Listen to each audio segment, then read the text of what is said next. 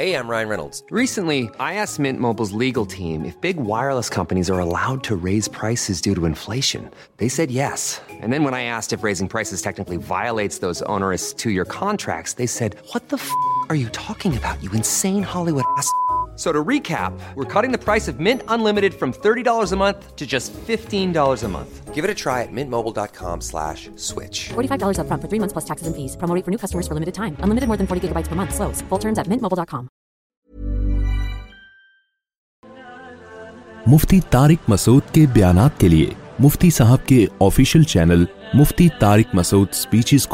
mintmobile.com.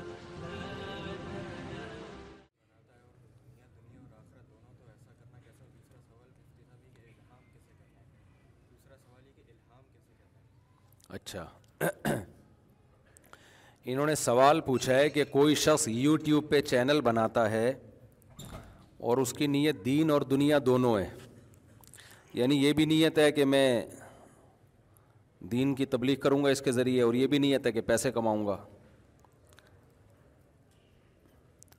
ایک صحابی نے نبی صلی اللہ علیہ وسلم نے ایک صحابی سے فرمایا کہ جب تم اپنی زوجہ کے پاس آتے ہو نا، اپنی خواہش پوری کرتے ہو، تو اس پہ بھی اجر ملتا ہے۔ تو آپ نے صحابی نے عرض کیا، یا رسول اللہ، ہم تو اپنی خواہش پوری کر رہے ہیں، اس پہ اجر کیوں ملتا ہے؟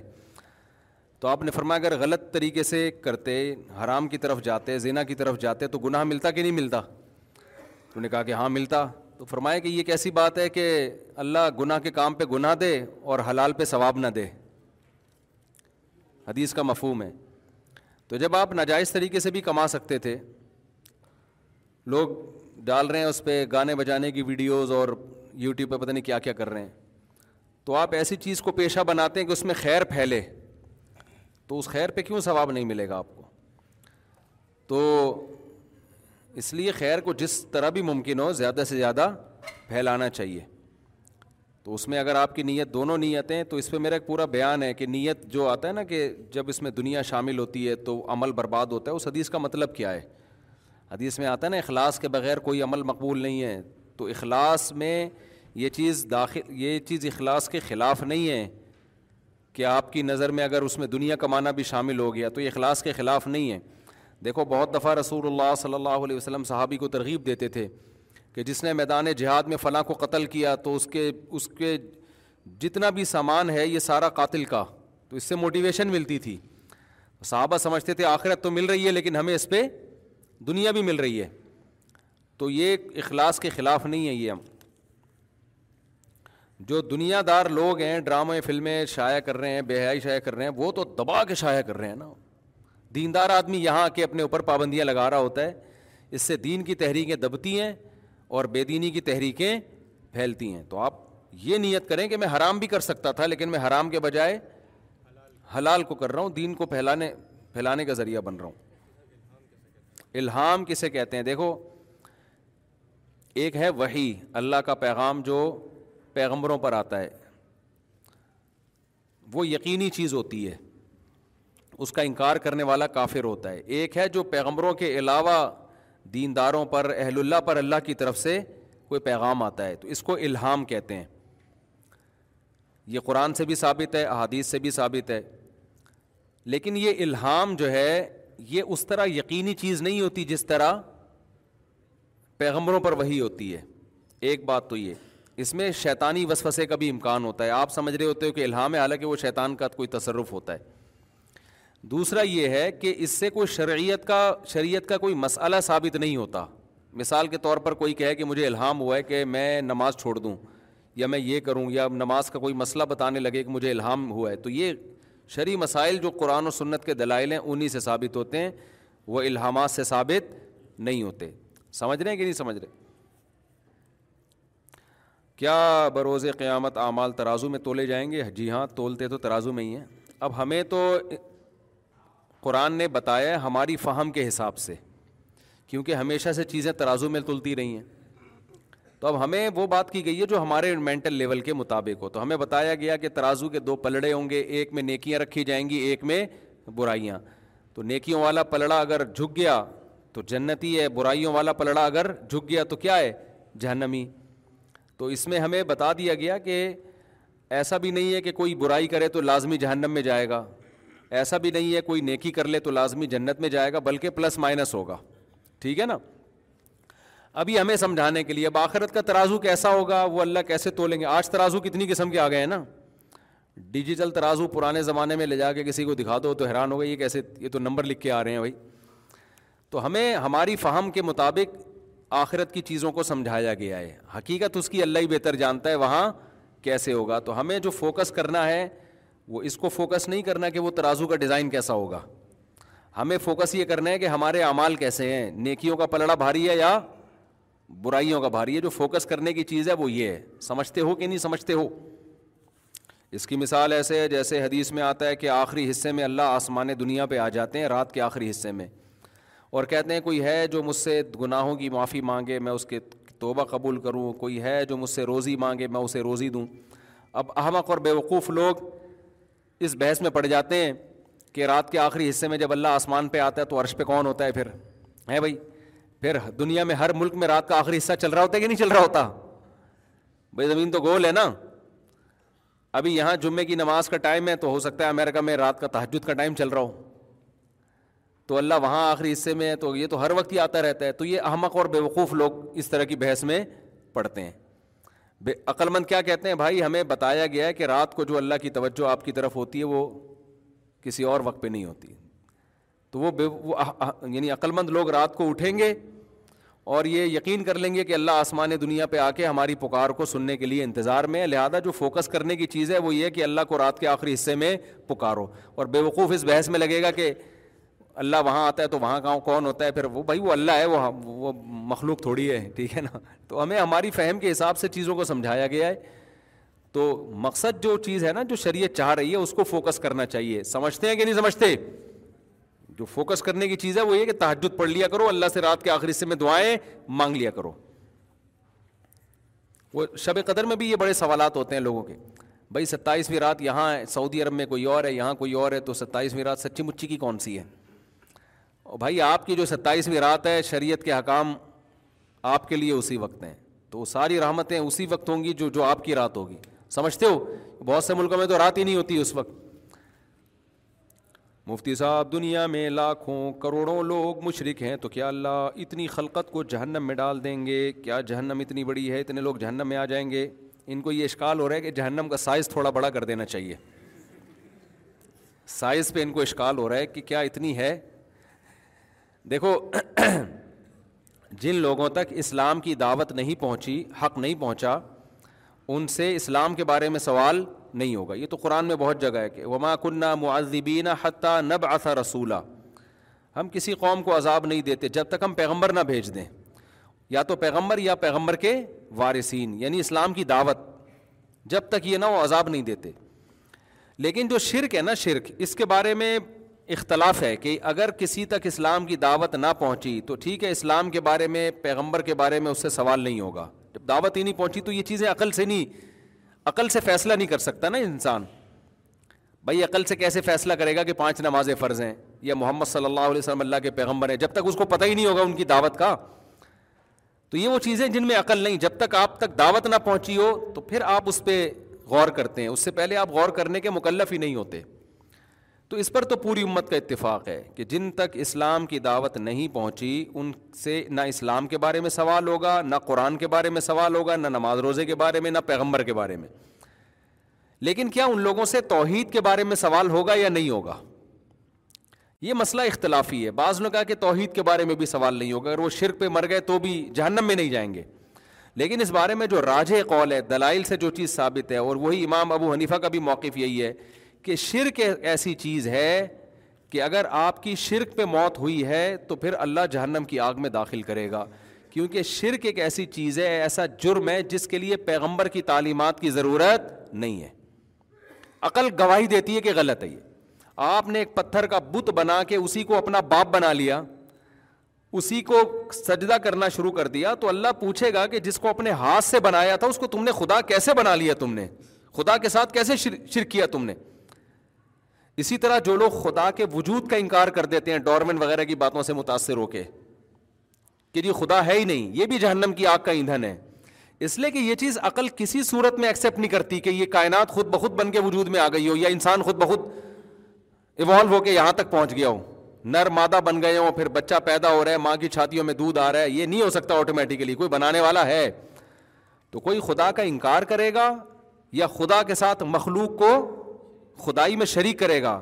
اس کے بارے میں مدلل بات جو ہے وہ جہنم کا ایندھن بنے گا۔ اب رہا یہ مسئلہ کہ اتنی ساری مخلوق جہنم میں جائے گی، اس کا قرآن نے جواب دیا ہے۔ یوم یقول جہنم حلم تلاتی فتقول حلم مزید۔ اللہ کہیں گے، میں نے جہنم اتنی بڑی بنائی ہے کہ اللہ جہنم سے کہے گا، تو بھر گئی ہے جہنم، کہے گا اللہ، میرا میرا پیٹ ابھی بھرا نہیں اور مخلوق چاہیے۔ تو جہنم کی وسعت بہت بڑی ہے۔ اللہ، ہمیں اللہ سے پناہ مانگنی چاہیے اس آگ سے۔ اور شکر ادا کرنا چاہیے، اللہ نے ہمیں توحید پر پیدا کیا ہے۔ اور بدبخت ہیں وہ مسلمان جن کو اللہ نے پیدا توحید پر کیا اور مزاروں کے باباؤں کے پاس جا کے مانگتے ہیں۔ اور یا رسول اللہ، مدد، یا علی، مدد، اس طرح کے شرکیہ نعرے لگا کے اور نیت بھی ان کی ہوتی ہے، ہم یہیں بیٹھے بیٹھے نبی ہماری مدد کریں گے۔ تو افسوس ان پر ہوتا ہے کہ جن کو اللہ نے توحید کی نعمت سے نوازا تھا اور موت کس پر ہو رہی ہے؟ ان کی شرک پر ہو رہی ہے۔ تو وہ زیادہ قابل ترس لوگ ہیں۔ اس لیے بھائی، اپنے عقیدے کو نا درست کرو۔ توحید کے معاملے میں اللہ بہت حساس ہے، اللہ کہتے ہیں میں نہیں مشرق کو معاف کروں گا۔ اب رہا مسئلہ کہ کیا بیچارے یہ نہیں مشرق میں تو اتنے اچھے اچھے لوگ بھی ہیں، تو آپ کی نظر میں اچھے ہیں، اللہ کی نظر میں اچھے؟ ارے کیا ہو گیا میرے بھائی؟ ہم کہتے ہیں مشرقین میں اتنے بڑے بڑے سائنسدان بھی گزرے جو مندروں میں جاتے ہیں، اتنے بڑے بڑے ایکٹر جنہوں نے انسانیت کی اتنی خدمت کی، وہ بھی جا کے بتوں کی عبادت کرتے ہیں اور وہ اتنے اچھے، اتنے پولائٹ تو جا کے شرک کر رہے ہیں، تو کیا ہو گیا؟ تو بھائی آپ کو وہ اچھے لگ رہے ہیں نا۔ دیکھو اس کی میں مثال دیتا ہوں۔ ایک عورت کا شوہر ہے، وسیم بھائی نام ہے ان کا۔ وسیم بھائی کا اچھا تذکرہ بھی ہونا چاہیے۔ وسیم نام ہے شوہر کا۔ اب وہ بیوی ساری دنیا کی خدمت کر رہی ہے تمیز سے پیش آتی ہے، غریبوں کو کھانا کھلا رہی ہے۔ لیکن جب بات آتی ہے نا اپنے شوہر کی، تو کہتی ہے، وسیم بھی میرا شوہر ہے، غفار بھی میرا شوہر ہے۔ تو محلے والوں کو تو کوئی تکلیف نہیں ہوگی۔ محلے والے کہیں گے، براڈ مائنڈیڈ قسم کی ہے۔ یہ دکی انوس نہیں ہے کہ ایک ہی میاں ہے۔ بھائی، یہ بھی ہے تو وہ بھی ہے، تو وہ بھی ہے، تو وہ بھی ہے۔ محلے والے کہیں گے براڈ مائنڈیڈ بھائی، سب ٹھیک ہیں۔ جن کا ایک شوہر ہے وہ بھی ٹھیک ہے جن کے چر آٹھ آٹھ شوہر ہیں وہ بھی ٹھیک ہیں۔ ہمیں تو دیکھنا انسانیت کی کتنی خدمت کر رہی ہے یہ۔ لیکن وسیم کی ایسی کی تیسی ہو جائے گی کہ نہیں ہو جائے گی؟ جو اس کا سچی مچی کا شوہر ہے، وہ وہ غیرت کا مسئلہ بنائے گا۔ وہ بولے گا، بیگم، تو نے میرے علاوہ کسی اور کو شوہر بنایا کیوں؟ اس اس کو وہ اچھی نہیں لگے گی۔ وہ کہے گا، ایک نمبر کی یہ بدماش عورت ہے۔ کیونکہ غیرت کو چیلنج کس کی؟ غیرت کو چیلنج کر رہی ہے شوہر کی۔ شوہر کے ساتھ کسی اور کو شریک کر رہی ہے۔ شوہر یہ برداشت کر لیتا ہے۔ وہ کہے گا بھائی، یہ کیا ہو گیا یار؟ تو میرے بھائی، شوہر کا مقام کم ہے۔ خدا جو الہ ہے نا، معبود، اس کا مقام زیادہ ہے۔ معبود کے ساتھ کسی کو شریک کر لیا، لوگوں کو اچھا لگے گا، انسانیت کی خدمت کر رہا ہے اور یہ کتنا زبردست اسپیکر ہے اور یہ خدا کہے گا، میری غیرت برداشت نہیں کرتی، پیدا میں نے کیا، ماں کی چھاتیوں میں دودھ میں نے پیدا کیا، اور فالق الحبی و نوات دانے کو پھاڑ کر میں نے تناور درخت بنایا، تجھے پیدا کر کے ماں کی چھاتیوں میں دودھ پیدا کیا، پھر بارشیں برسا کے تجھے کھلایا، بچپن میں تجھے ماں کی محبت دی، باپ کی شفقت دی، اور تجھے خاندانوں میں پیدا کیا، اور زمین کو تیرے لیے بچھونا بنایا، یا ان تعدو نعمت اللہ لا تحصوها قرآن کہتا ہے اللہ کی نعمتوں کو گننا شروع کرو نا، سمندر کی سیاہی خشک ہو جائے گی۔ آپ نعمتیں لکھتے رہو گے، نعمتیں ختم نہیں ہوں گی۔ اس کے بعد آپ سر کسی اور کے سامنے جا کے جھکاؤ، بابا کے سامنے، پتھر کے سامنے۔ تو لوگوں کو تو غصہ نہیں آئے گا، لیکن خدا کو بہت غضب آتا ہے۔ تو خدا کہتا ہے کہ میں نے مشرق پر جنت کو حرام کر دیا اور اس کا ٹھکانہ بڑا خطرناک ہے، جہنم کی آگ ہے۔ تو کیونکہ اللہ سے زیادہ غیرت والا کوئی بھی نہیں ہے۔ تو اللہ شرک، پھر غیرت کا مسئلہ ہے اللہ کی۔ ہم دنیا کو اپنے حساب سے دیکھتے ہیں نا، اللہ اپنے اخبل طریقے سے دیکھتا ہے۔ ہمارا اخبل طریقہ ہے، اللہ میاں کا۔ آپ پشاور سے ہیں نا اخبل طریقہ، تو آپ زیادہ جانتے ہوں گے نا۔ تو ہر ایک کا اخبل طریقہ ہوتا ہے۔ تو اللہ میاں کا، لوگوں کو جانچنے کا اخبل طریقہ ہے۔ سمجھتے ہو؟ جیسے شوہر اپنی بیوی کو اخبل طریقے سے جانچتا ہے۔ بیوی کہے گی کہ یہ بھی میرا شوہر ہے، وہ بھی میرا شوہر ہے۔ شوہر کے جو اخبل طریقہ ہے، اس کے حساب سے یہ عورت یہ رکھنے کے قابل نہیں ہے لیکن محلے والے کہیں گے اتنی اچھی ہے ماشاء اللہ ہمیں بھی وہی عزت دے رہی ہے جو اپنے میاں کو دیتی ہے عزت۔ کیا خیال ہے؟ تو وہ محلے والے تو خوش ہوں گے، غریبوں کو کھانا کھلاتی ہے، غریب بڑے خوش ہوں گے۔ تو شوہر سے پوچھیں گے، تو اسی طرح مخلوق میں کچھ لوگ ایسے ہیں جو مخلوق کی نظر میں بہت اچھے ہیں، خدا کی نظر میں ان کی کوئی ویلیو نہیں ہے، کیونکہ وہ خدا کو نہیں مانتے۔ سمجھتا ہے کہ نہیں سمجھتا ہے؟ اچھا میرے بھائی مفتی صاحب، کیا پیغمبروں کو علم غیب ہوتا ہے؟ اس میں علماء کا کیا اختلاف ہے؟ کوئی شخص یہ عقیدہ رکھے کہ نبیوں کو غیب کا پتہ ہوتا ہے تو کیا وہ مشرک ہو جائے گا؟ جی ہاں پیغمبروں کے پاس غیب کا علم نہیں ہے۔ جتنا علم اللہ دے دے، بس اتنا ہوتا ہے۔ وہ پھر غیب کا رہتا نہیں ہے نا۔ غیب کہتے ہیں کہ اسباب سے ہٹ کے کوئی نالج آ جائے آپ کے پاس۔ تو جب اللہ نے بتا دیا، جیسے قرب قیامت کے بارے میں بتا دیا، یہ یہ علامتیں ہیں، یا بہت سی چیزیں قبر کے عذاب کا بتا دیا۔ تو یہ غیب تھوڑی رہے تو اللہ نے بتا دیا نا۔ باقی کوئی کہے کہ نبی کے پاس ساری چیزوں کا علم ہے، سب کچھ اللہ نے علم دے دیا ہے یعنی اللہ کا علم اور نبی کا علم گویا برابر کر دیا، تو یہ تو شرک ہے۔ کیا جنت میں مردوں کا قد لمبا ہوگا، جنتی مردوں کا، اور کیا سونے کا تاج بھی پہنایا جائے گا؟ میں نے مولانا تاج مل صاحب کے بیان میں سنا ہے۔ بعض روایات میں آتا ہے کہ جنت میں قد بہت لمبے لمبے ہوں گے۔ مجھے اس حدیث کی تحقیق نہیں ہے، لیکن آدم علیہ السلام کے جو قد تھا نا، بخاری کی حدیث ہے، ساٹھ گز، یہ جو ہم اتے اتے ہو گئے ہیں نا، یہ پہلے نہیں تھے اتے اتے جو ہمارے، جو آدم علیہ السلام جب دنیا میں آئے تھے، تو حدیث میں ان کا قد ساٹھ گز تھا، ساٹھ گز، سکسٹی گز۔ ایک گز تقریباً تین فٹ کا، آپ سمجھ لو۔ تو ساٹھ تیا کتنا ہوتا ہے بھائی؟ تو ہم تو ان کے ٹخنوں کے برابر بھی نہیں آتے۔ تو وہ پھر آہستہ آہستہ قد چھوٹے ہوتے گئے پھر چائنا والے آ گئے دنیا میں۔ چائنا والے آ گئے نا۔ پھر چھوٹی ناکیں چائنا والے اتنے اتنے سے، پھر اب پتہ نہیں کون سی پیکنگ ہو آگے چل کے۔ تو تو حدیث میں آتا ہے کہ جو اصل خلقت پہ اللہ نے پیدا کیا تھا نا جنت میں، اسی تخلیق پر ہوں گے۔ تو اب یہ سائنسدان اس پر اشکال کرتے ہیں کہ جی وہ ہمیں تو کوئی ایسا ڈھانچہ نہیں ملا، کوئی اتنے بڑے بڑے قد کے لوگ ہوں۔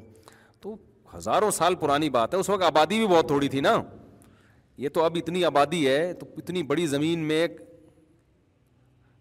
پوری زمین کس نے کھود کے دیکھی ہے، نہ کوئی کھود سکتا ہے۔ اور میں تو گلگت گیا ہوں نا، وہاں صدیوں پرانی قبریں جو نکلتی ہیں، بعض لوگ بتاتے ہیں کہ بڑے بڑے ڈھانچے نکلے ہیں اس میں سے۔ بہت بڑی بڑے یعنی ریڑھ کی ہڈیاں نکلی ہیں۔ وہ پتہ نہیں ڈائناسور کی تھیں یا کسی انسان کی تھیں، واللہ اللہ ہی بہتر جانتا ہے۔ اچھا بھائی، تو بڑے بڑے قد ہوں گے جنت میں۔ مفتی صاحب، اگر خاندان کی نامحرم خواتین چہرہ کھول کر اپنے محرم یعنی شوہر، بھائی اور باپ وغیرہ کی موجودگی میں یا گھر کی کسی کھلی جگہ میں جیسے صحن وغیرہ جہاں سب گھر والوں کا آنا جانا ہو، سب آسانی سے دیکھ سکتے ہیں۔ تو ایسی، ایسے موقع پہ وہ ہمارے سامنے بیٹھتی ہیں۔ تو کیا ان کا ہم سے حال، احوال پوچھنا اور بات کرنا جائز ہے؟ اگر خاندان کی بڑی عمر کی عورتیں ہیں، پھر تو ٹھیک ہے۔ اگر جوان عورتیں پھر ٹھیک نہیں ہے بھائی۔ جوان عورت پہ چہرے کا پردہ ضروری ہے۔ تو لیکن یہ پردہ عورت پہ فرض ہے، آپ پہ فرض نہیں ہے۔ تو اگر وہ پردہ کر رہی ہیں تو ثواب ملے گا، نہیں کر رہی تو گناہ ملے گا۔ آپ پر یہ ذمہ داری ہے کہ آپ بے تکلف نہ ہو کسی بھی خاندان کی نامحرم جوان عورت دیکھو، فتنہ خاندان کی عورتوں سے ہی ہوتا ہے اجنبیوں سے نہیں ہوتا، کیونکہ ان سے فری زیادہ ہو جاتا ہے۔ تبھی حدیث میں دیور کو موت قرار دیا ہے، کیونکہ بھابھی دیور زیادہ فری ہو سکتے ہیں۔ اجنبیوں سے فری ہونے میں ایک حجاب ہوتا ہے۔ تو اس لیے گھر کے مردوں سے تو اور زیادہ پردہ فرض ہے۔ ہاں پردے کے حکام میں تاکید میں شدت ہے، احکام میں نرمی ہے۔ گھر میں برقع پہن کے تو نہیں گھومے گی نا؟ تو اگر بیٹھے ہوئے ہیں سب لوگ، عورت کو تو چاہیے پردہ کرے، لیکن اگر وہ نہیں کر رہی تو صرف اتنا کہ سلام، دعا کر لی، خال احوال پوچھ لیا، تو آپ ریزرو ہو کے اس کا جواب دے سکتے ہیں۔ تو پوچھ لیا، بھابھی نے آپ سے، آپ کی طبیعت ٹھیک ہے؟ ہاں جی الحمد للہ خیریت سے۔ بس دو چار باتیں کی، اس کے بعد آپ اپنے کام، فری نہ ہو بیٹھ کے گپے مت مارو۔ سمجھ رہے ہیں نا؟ گپے مارو گے، پھر نقصان ہوگا۔ لبرل لوگوں کے یہاں یہ مسائل نہیں ہے وہ مذاق اڑاتے ہیں ان چیزوں کا، ان کو اڑانے دو۔ ہم اللہ رسول کے حکام کے پابند ہیں۔ ان کا خاندانی نظام دیکھو نا کیسے تباہ ہو گیا ہے۔ نہ یہاں تک حالات ہیں، اتنے خراب غیر مسلموں کے گھروں کے حالات تو بہت ہی ڈینجرس ہو چکے ہیں۔ مجھے نا غیر مسلم بھی فون کر کے بتاتے ہیں چیزیں۔ بہت سارے غیر مسلم بیان سنو، بتاتے ہیں کہ مفتی صاحب، یہ جو ہم لوگ اعتراض کرتے ہیں نا اسلام پر کہ عورت کا وراثت میں حصہ نہیں ہے، کہہ رہے ہمارے یعنی اسلام میں عورت کی آدھی میراث ہے۔ ایک غیر مسلم نے مجھے بتایا کہ ہمارے لوگ بڑے اعتراض کرتے ہیں کہ اسلام میں عورت کی آدھی میراث ہے۔ کہہ رہے ہیں، ہم لوگ کیا آدھی بھی نہیں ہیں؟ صحیح ہے نا، آدھی بھی نہیں ملتی ہے۔ اور کہا کہ یہ لوگ بڑے اعتراضات کرتے ہیں کہ اسلام میں مرد کو چار شادیوں کی اجازت ہے۔ انہوں نے کہا، مرد کرتے پھر بھی چار نہیں ہیں مسلمانوں میں۔ اور ہمارے ہاں جو ایک بیوی ہوتی ہے نا، اس کے علاوہ جو ناجائز عورتیں سے ریلیشن ہوتا ہے، وہ بہت زیادہ ہے۔ تو وہ خود بہت سے جو معتدل غیر مسلم ہیں، حالانکہ اسلام قبول نہیں کیا انہوں نے، لیکن وہ بتاتے ہیں کہ یہ ہمیں خود پتہ ہے کہ حقیقت کیا ہے اور لیبل کیا لگایا جاتا ہے۔ تو یہ جو لبرل لوگ ہیں نا، جو براڈ مائنڈیڈ کیا ہو گیا اگر کسی کی لڑکی بیوی آ کے آپ کے آگے بیٹھ گئی، آپ کو پتا ہے ان کو، ان کے ہاں بہت زیادہ مسائل ہیں۔ نہ شوہر کو میں سب کی بات نہیں کر رہا بھائی، کسی کے، کسی پہ الزام نہیں لگا رہا۔ شوہر کو بیوی پہ اعتماد نہیں ہوتا، بیوی کو شوہر پہ اعتماد نہیں ہوتا۔ سمے رکھ رہے ہیں پرسوں میں بیویوں کی کہ کہاں کہاں جا رہی ہے یہ۔ دیندار گھرانے کم از کم اس ٹینشن سے محفوظ ہے ان کو پتا ہے جب میری بیگم کہہ رہی ہے نا امی کے جا رہی ہوں تو پتا ہے امی کے یہیں جا رہی ہوگی۔ وہیں جا رہی ہوگی۔ جتنے بھی دن رہے آدمی فون کر کے خیریت بھی نہیں پوچھتا۔ اس کو پتا ہے وہیں بیٹھی ہوئی ہے، اپنی اما کے پاس خیریت سے ہی ہوگی۔ اور میرے خلاف سازشیں دونوں مل کے کر رہے ہوں۔ گے استغفر اللہ، غلط نکل گیا مجھ سے۔ بعض دفعہ غلط باتیں زبان پہ آ جائے نہیں کر رہی ہوں گی سازشیں۔ تبھی تو اکثر لوگ کہتے ہیں بیگم جب بھی ماں کے گھر سے آئے گی، پھٹا ضرور ہوتا ہے۔ یہ میں نے بہت سے گھروں میں دیکھا ہے۔ یعنی بہت لوگ شکایتیں کرتے ہیں، یار ہماری بیگم جب اپنی ماں کے گھر سے آتی ہے نا، تو لازمی پھڈا ہوتا ہے، پتہ نہیں کیا ہوتا ہے۔ میں کہتا ہوں وہاں سے سافٹ ویئر اس کے نا اپڈیٹ ہو جاتے ہیں۔ آپ کے پاس رہتے رہتے وہ سافٹ ویئر پرانے ہو جاتے ہیں، لڑائی والے وہاں جائیں گے اپڈیٹ ہو جائیں گے، ٹھیک ہے نا۔ تو جب آئے گی تو ظاہر ہے پھر کیا ہوگا؟ تو دو تین دن کا پھڈا ہے، میں نے کہا برداشت کر لیا کرو۔ اور اتنے خوش ہو رہے ہوتے ہیں۔ لبرل لوگوں کے یہاں بڑے مسائل ہیں۔ ان کو اماں کے یہاں جا رہی ہے، وہ تو اماں اماں ان کے یہاں اتنی لفٹ نہیں کراتی کہ امی یہاں رہنے کے لیے جا رہی ہوں۔ لبرل خواتین نے یعنی اتنا ماڈرن ماحول میں ٹائم گزارا ہوتا ہے کہ امیوں کو تو ویسے ہی لفٹ نہیں کرا رہی ہوتی۔ بھائی، کسی خانخواہ میں ماڈرن عورت پہ آپ کا بدگمانی نہ شروع کر دیں۔ سب ایسے نہیں ہوتے۔ میں بتا رہا ہوں کہ یہ خرابی پھیلنا شروع ہو گئی ہے۔ تو ان کے ہاں مرد کو نہیں اطمینان ہوتا کہاں جا رہی ہے، عورت کو شوہر پہ اطمینان نہیں ہوتا، وہ گرینڈر والی مشین والا لطیفہ ہے نا، کئی بار سنا چکا ہوں۔ ایک خاتون کو اپنے میاں پہ اعتماد ہی نہیں تھا۔ وہ جاتی تھی صبح آفس، میاں بے روزگار گھر میں پڑے رہتے تھے۔ ان کو ڈر تھا کہ جب بھی یہ یہ گھر میں رہے گا نہیں نا، یہ نکل جائے گا کہیں لڑکیوں کے پیچھے۔ تو وہ فون کر کے کہتی ہیں کہ آپ کہاں ہیں؟ کہتا میں گھر پہ ہوں۔ کہتی ہیں کوئی ثبوت گرینڈر مشین چلا کے دکھائیں۔ وہ گرینڈر مشین زوں کر کے چلاتا ہاں بھائی گھر پہ ہی ہے۔ ایک دن خاتون اچانک گھر پہ آئیں تو میاں غائب ہے۔ بیٹے سے پوچھا، میاں ابا کہاں ہیں؟ کہہ رہے ہیں وہ گرینڈر مشین لے کے نکلے ہوئے ہیں کہیں۔ وہ گرینڈر مشین لے کے نکلے۔ وہ ہے نا جان والا لطیفہ بھی۔ ایک یعنی نہ عورت کو شوہر پہ اعتماد ہے اور نہ Hey, I'm Ryan Reynolds. Recently, I asked Mint Mobile's legal team if big wireless companies are allowed to raise prices due to inflation. They said yes. And then when I asked if raising prices technically violates those onerous two year contracts, they said, What the f are you talking about, you insane Hollywood ass? So to recap, we're cutting the price of Mint Unlimited from $30 a month to just $15 a month. Give it a try at mintmobile.com slash switch. $45 upfront for three months plus taxes and fees. Promo rate for new customers for limited time. Unlimited more than 40 gigabytes per month. Slows. Full terms at mintmobile.com. شوہر کو بیوی پہ تو یہ حساب کتاب چل رہا ہے وہ ایک خاتون نے اپنے بیٹے سے پوچھا، بیٹا، تم اسکول میں کیا پڑھتے ہو؟ یہ پڑھا ہے کہ جان کیسے نکلتی ہے؟ اسلامیات کے ٹیچر نے بتایا ہوگا، جان کیسے نکلتی ہے؟ اس نے کہاں پڑھا ہوا ہے۔ کیسے نکلتی؟ کھڑکی سے نکلتی ہے۔ اب ماں پریشانی ہے جان کھڑکی سے کہاں سے؟ کہتی ہے، سمجھی نہیں کیسے کہتی ہے، دیکھیں امی، جب آپ گھر پہ نہیں ہوتی نا، تو ایک انٹی آتی ہیں گھر میں۔ جیسے ہی آپ دروازہ نوک کرتی ہیں، تو ڈیڈی کہتے ہیں، جان کھڑکی سے نکل جاؤ۔ جان کھڑکی سے نکل جاؤ۔ تو جان کھڑکی سے نکلتی ہے۔ بچے بڑے ہوشیار ہوتے ہیں، یہ ذرا بچوں سے ہوشیار رہا کریں، ٹھیک ہے نا؟ تو لبرل لوگوں کے ہاں بڑے مسائل ہیں، سیمیں ڈالی جا رہی ہیں بیگموں کے موبائل میں، کہاں جا رہی ہے، ٹریس کر رہی ہے، بھائی پاک دامن لڑکی سے شادی کرو، ہمارے ایک دوست ہیں، ان کی زیادہ شادیاں ہیں۔ دو شادیاں انہوں نے پڑھی لکھی لڑکیوں سے کی ہیں۔ پڑھی لکھی لڑکیوں میں بھی اچھی بھی ہوتی ہیں، بری بھی ہوتی ہیں، کوئی پڑھی لکھی ہونے کا مقصد بتانا نہیں ہے کہ میں پڑھی لکھی کو برا کہہ رہا ہوں۔ ایک شادی انہوں نے کی ہے گاؤں دیہات میں جا کے بھی۔ کے پی کے میں کسی گاؤں سے لے کر آئے، سوات سے۔ سائنسدان ہے وہ بندہ، بہت پڑھا لکھا ہے۔ کہہ رہا ہے، یار، مجھے جو سکون ملا ہے نا، یہ تیسری شادی کے بعد، جو ان پڑھ لڑکی ہے۔ کہہ رہے مجھے دنیا میں جنت مل گئی۔ حالانکہ وہ ان پڑھ ہے۔ کہہ رہے میں نے دو شہری ایجوکیٹڈ لڑکیوں سے شادی کی ہے اور ایک شادی میں نے کی ہے گاؤں کی سوات سے، کے پی کے سے۔ کہہ رہے وہ جو ان پڑھ ہے نا، جو گاؤں دیہات کی ہے اتنا دماغی سکون مجھے ملا ہے وہاں شادی کر کے کہ اس لیے میں لوگوں سے کہتا ہوں، ٹھیک ہے، پڑھی لکھی بھی ایک آدھ کرو میں ایجوکیشن کے خلاف نہیں ہوں کہ میرے بیان کو غلط لے کے چلے جائیں۔ اصل میں یونیورسٹیوں میں ایجوکیشن کے ساتھ نا، جو لبرلزم ہے نا، جو ماحول خراب کیا جا رہا ہے، وہ بڑی بربادی ہے۔ یہ ایک حقیقت ہے، یونیورسٹیوں میں لڑکیاں چرس پی رہی ہیں۔ نہیں آ رہی بات سمجھ میں؟ نہیں آتا یقین؟ پنجاب یونیورسٹی میں کبھی میرے ساتھ چلنا، میں آپ کو چھپڑ میں برقع پہن کے جاؤں گا، میں ایسے تو اب جا نہیں سکتا میں۔ پنجاب یونیورسٹی میں میں چرس پیتی ہوئی لڑکیاں آپ کو اپنی آنکھوں سے دکھاؤں گا۔ سمجھتے ہو کہ نہیں سمجھتے ہو؟ تو یہ ہماری یونیورسٹیوں کا فیوچر ہے اور لڑکے تو سٹے شروع سے ہی لگاتے آ رہے ہیں، وہ تو قائد اعظم کے دور سے لگا رہے ہیں، اب تھوڑا اور زیادہ ہو گیا ہوگا۔ تو اب مجھے ایک بات بتاؤ ایجوکیشن کے کوئی بھی خلاف نہیں ہوتا بھائی۔ تعلیم تو انسان کو میچور کرتی ہے، اس میں سلیقہ پیدا کرتی ہے، لیکن ایجوکیشن ہمارے یہاں کم ہے۔ اور جو لبرلزم آ رہا ہے نا وہاں سے، یورپ سے، جو عیاشی آ رہی ہے اس کا ریشو زیادہ ہے۔ تو یہ تباہی پھیل رہی ہے۔ تو پڑھی لکھی کی بات نہیں ہے۔ میں کہتا ہوں، آپ پڑھی لکھی لڑکی سے شادی کریں، پہلے اس کا خاندان دیکھیں، اس میں دین بھی ہے یا نہیں ہے؟ پردہ، نماز، اس کی اما اپنے ابا، اس کے ابا کی مانتی ہے کہ نہیں مانتی؟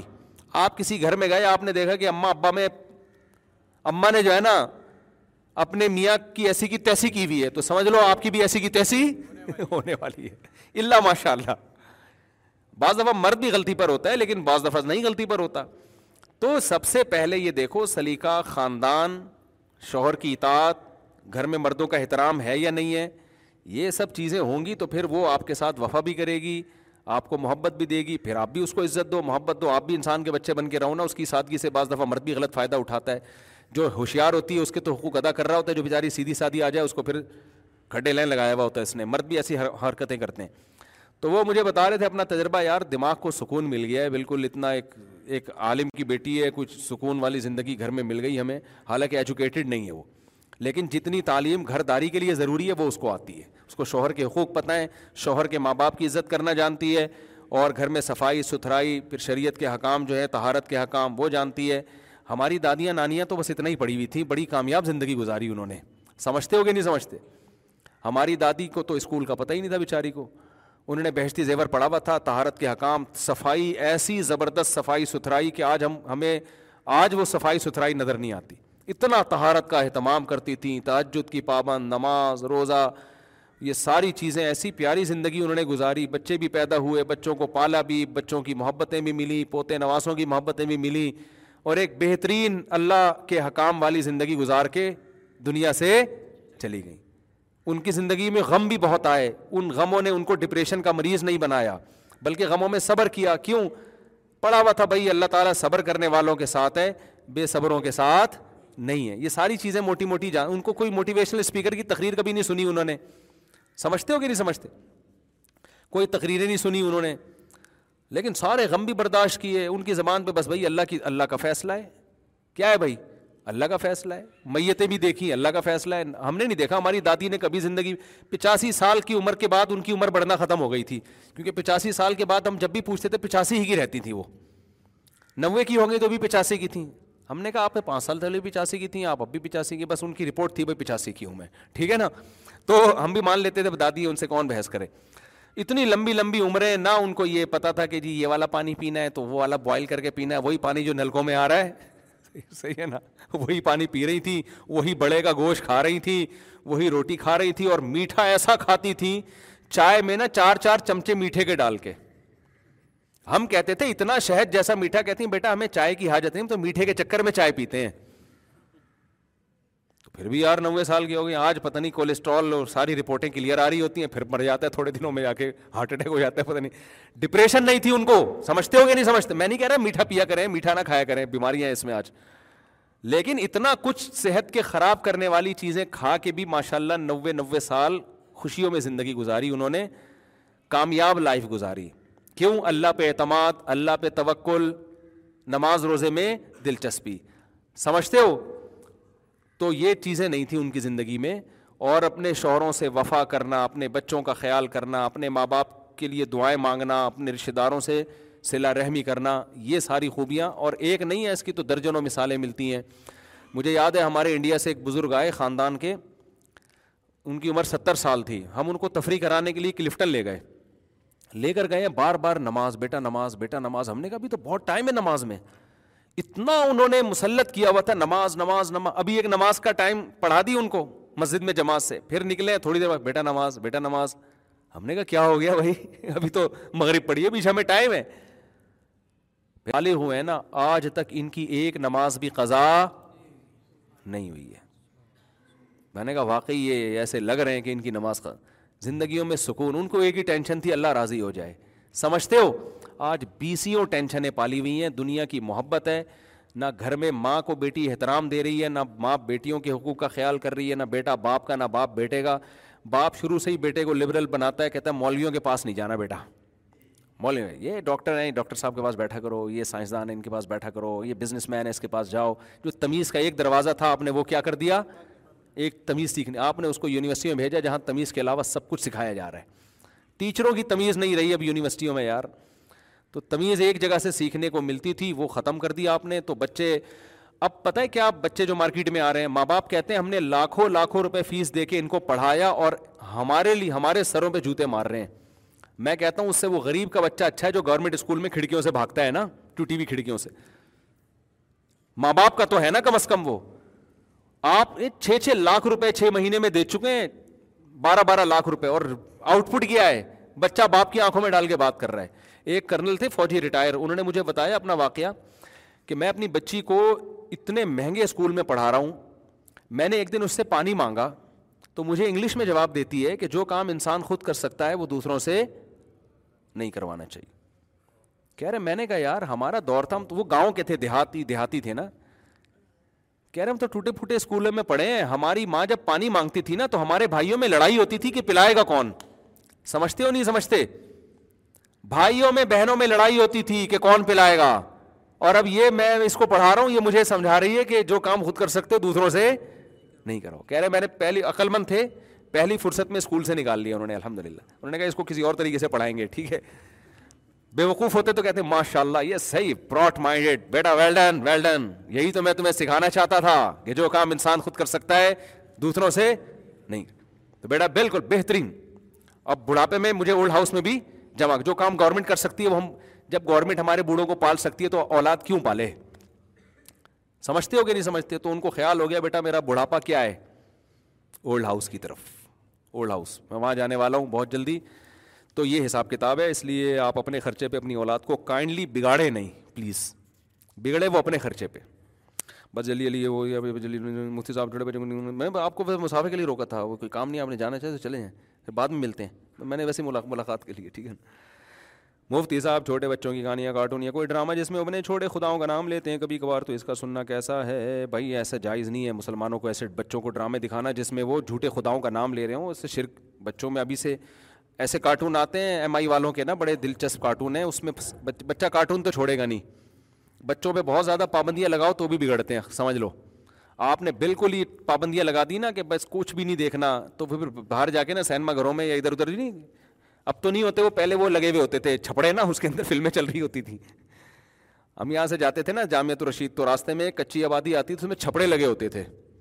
اس میں سارے چرسی جن کے پاس، غریب کے پاس سینمے کے پیسے نہیں ہیں نا، وہ پانچ پانچ روپے دے کے ان چھپڑوں میں چرس بھی ملتی تھی ان کو اور فلم بھی دیکھ لیتے تھے۔ وہ دو خرچے ہو جاتے تھے ان کے۔ تو اب موبائل اتنا عام ہو گیا کہ اب یہ چھپڑوں کی ضرورت رہی نہیں اب چرسیوں کے پاس بھی موبائل ہیں۔ تو بچوں پہ زیادہ پابندیاں لگاتے ہیں تو پھر وہ ان چھپڑوں کی طرف جاتے ہیں۔ تو گھر میں بچوں کو جائز انٹرٹینمنٹ دے دیں تاکہ وہ ناجائز کی طرف نہ جائیں۔ اب کارٹون سب بچے دیکھتے ہیں، آپ پابندی نہیں لگا سکتے۔ تو ایسے کارٹون دکھا دیں نا جن میں ان کو موٹیویشن بھی ملے۔ اب یہ جو بلی اور چوہے والے کارٹون ہیں نا، ان سے بچوں کے اخلاق تباہ ہو رہے ہیں۔ بچے بھی یہی زبان سیکھتے ہیں، یہی مار دھاڑ سیکھتے ہیں۔ ایم آئی والوں کے اور بھی کچھ اسلامی کارٹون گرین چینل والوں نے بھی کچھ بہت اچھے کارٹون بنائے ہیں۔ اس سے تھوڑا بچہ تمیز بھی سیکھ لیتا ہے اور کارٹون کی ٹرک بھی اس کی پوری ہو جاتی ہے۔ تو وہ والے کارٹون لگا دیں تاکہ اس کی ٹرک بھی پوری ہو۔ سمجھ رہے ہیں؟ اور جو ہے، اس کا تھوڑا سا اخلاق بھی سیکھے دے دیں آج کل فرقواری پھیلتی ہے اس سے۔ دے دیں۔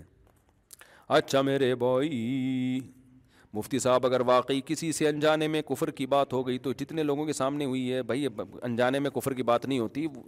انجانے میں تو غلطی سے کفر کا جملہ منہ سے نکلتا ہے تو وہ کفر ہوتا نہیں ہے، تو اس کی کریکشن کر لے۔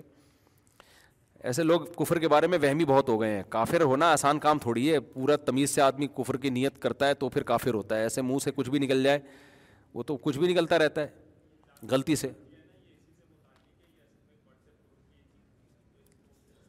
بس اس میں یہ ہے کہ وہ اپنے کریکشن کر دے، بھائی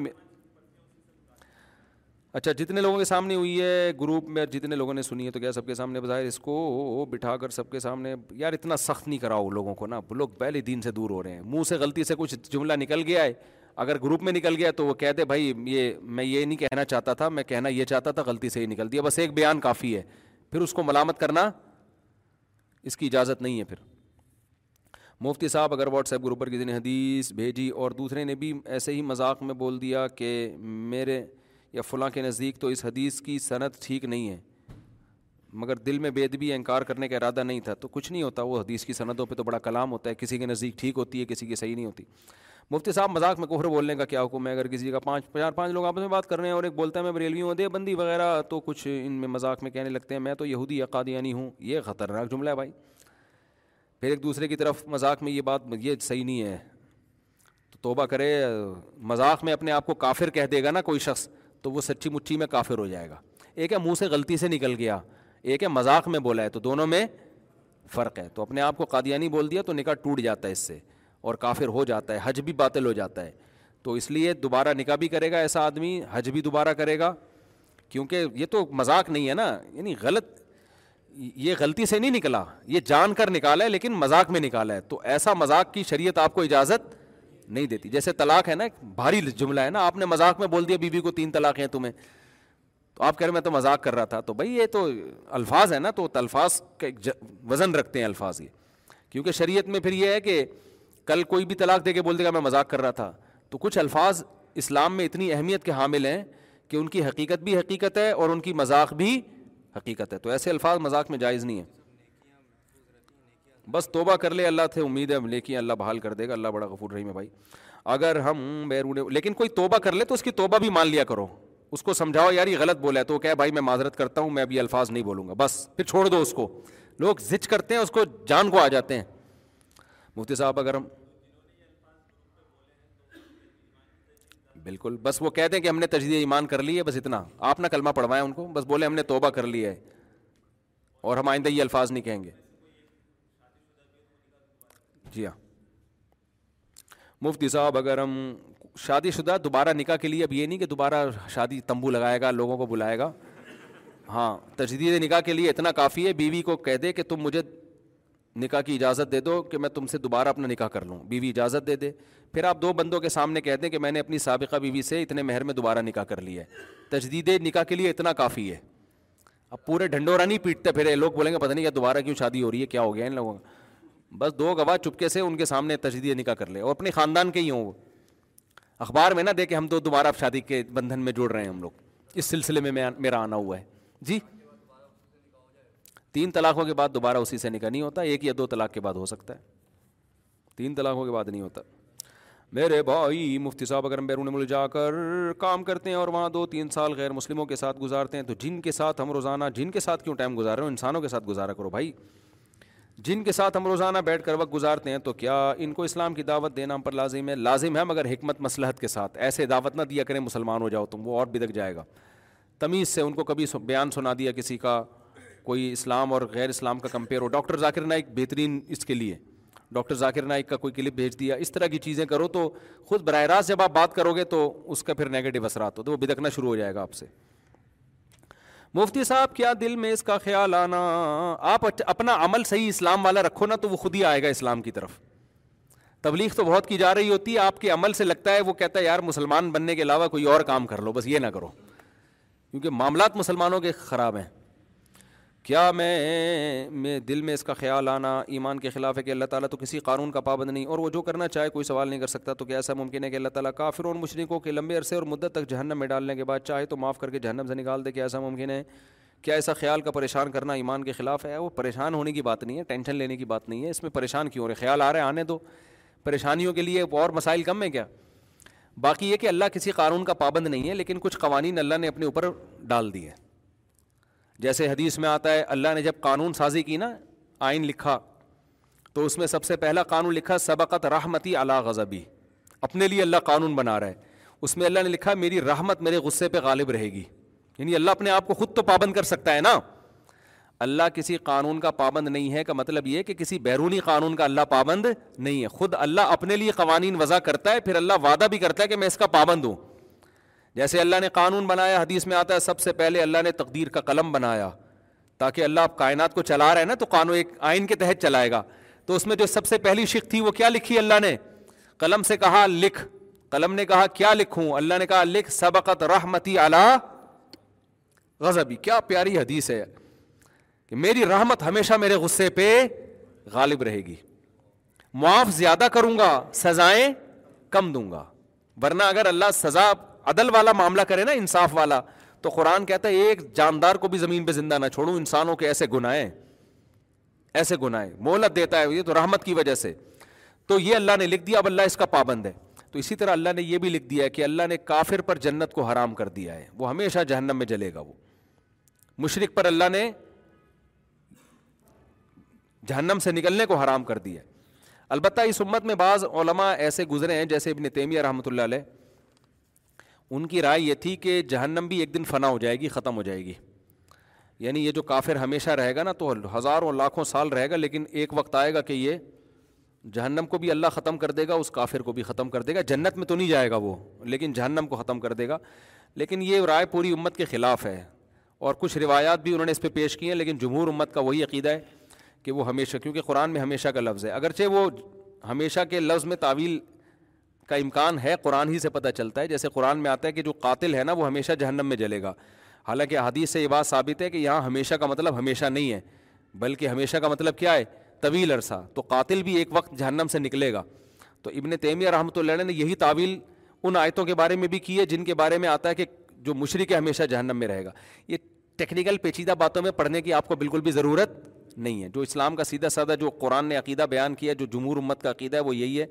کہ وہ ہمیشہ آپ اصل کوشش کریں جہنم سے بچنے کی، ٹھیک ہے نا؟ پھر جو اللہ نے کرنا ہوگا وہ اللہ کرے گا، جو ہمارا کام ہے وہ ہمیں کرنے دیں۔ ہمارا کام ہے جہنم سے بچنے کی کوشش۔ باقی اللہ کی مخلوق ہے، اللہ ہے، وہ اللہ اپنی مخلوق کو ہم سے زیادہ جانتا ہے۔ فرعون نے موسیٰ علیہ السلام سے کہا تھا، جب موسیٰ علیہ السلام نے کہا نا کہ تو شرک کر رہا ہے تو اس سے تو تو جہنم کی آگ میں جائے گا۔ تو فوراً فرعون نے کہا تھا، فما بال القرونی لولا یہ تو اتنے لاکھوں لوگ جو ہم سے پہلے جا چکے ہیں، ان کا کیا ہوگا؟ وہ چاہ رہا تھا موسیٰ علیہ السلام بولے وہ سارے جہنم میں جائیں گے۔ تو ایک دم ایک فتنہ کھڑا ہو جائے گا نا۔ تو موسیٰ علیہ السلام نے کہا علم آئندہ ربی فی کتاب۔ اللہ کو سب کا پتہ ہے کس کو کہاں لے کے جانا ہے۔ لا یغل ربی ولا ینسا۔ میرا رب نہ غلطی کرتا ہے اور نہ بھولتا ہے۔ ایسا نہیں ہوگا جانا جنت میں تھا، غلطی سے جہنم میں بھیج دیا۔ یا بھیجنا جہنم میں تھا، غلطی سے جنت میں بھیج دیا۔ اور بھولتا بھی نہیں ہے۔ تو وہ جو جس نے جہاں جانا ہے، وہ اللہ کا معاملہ ہے۔ اللہ جانے، مخلوق جانے۔ تو اپنی فکر کر، تو جنت میں نہیں جائے گا باہر یہ سائڈ میں رکھنا۔ ٹھیک ہے نا؟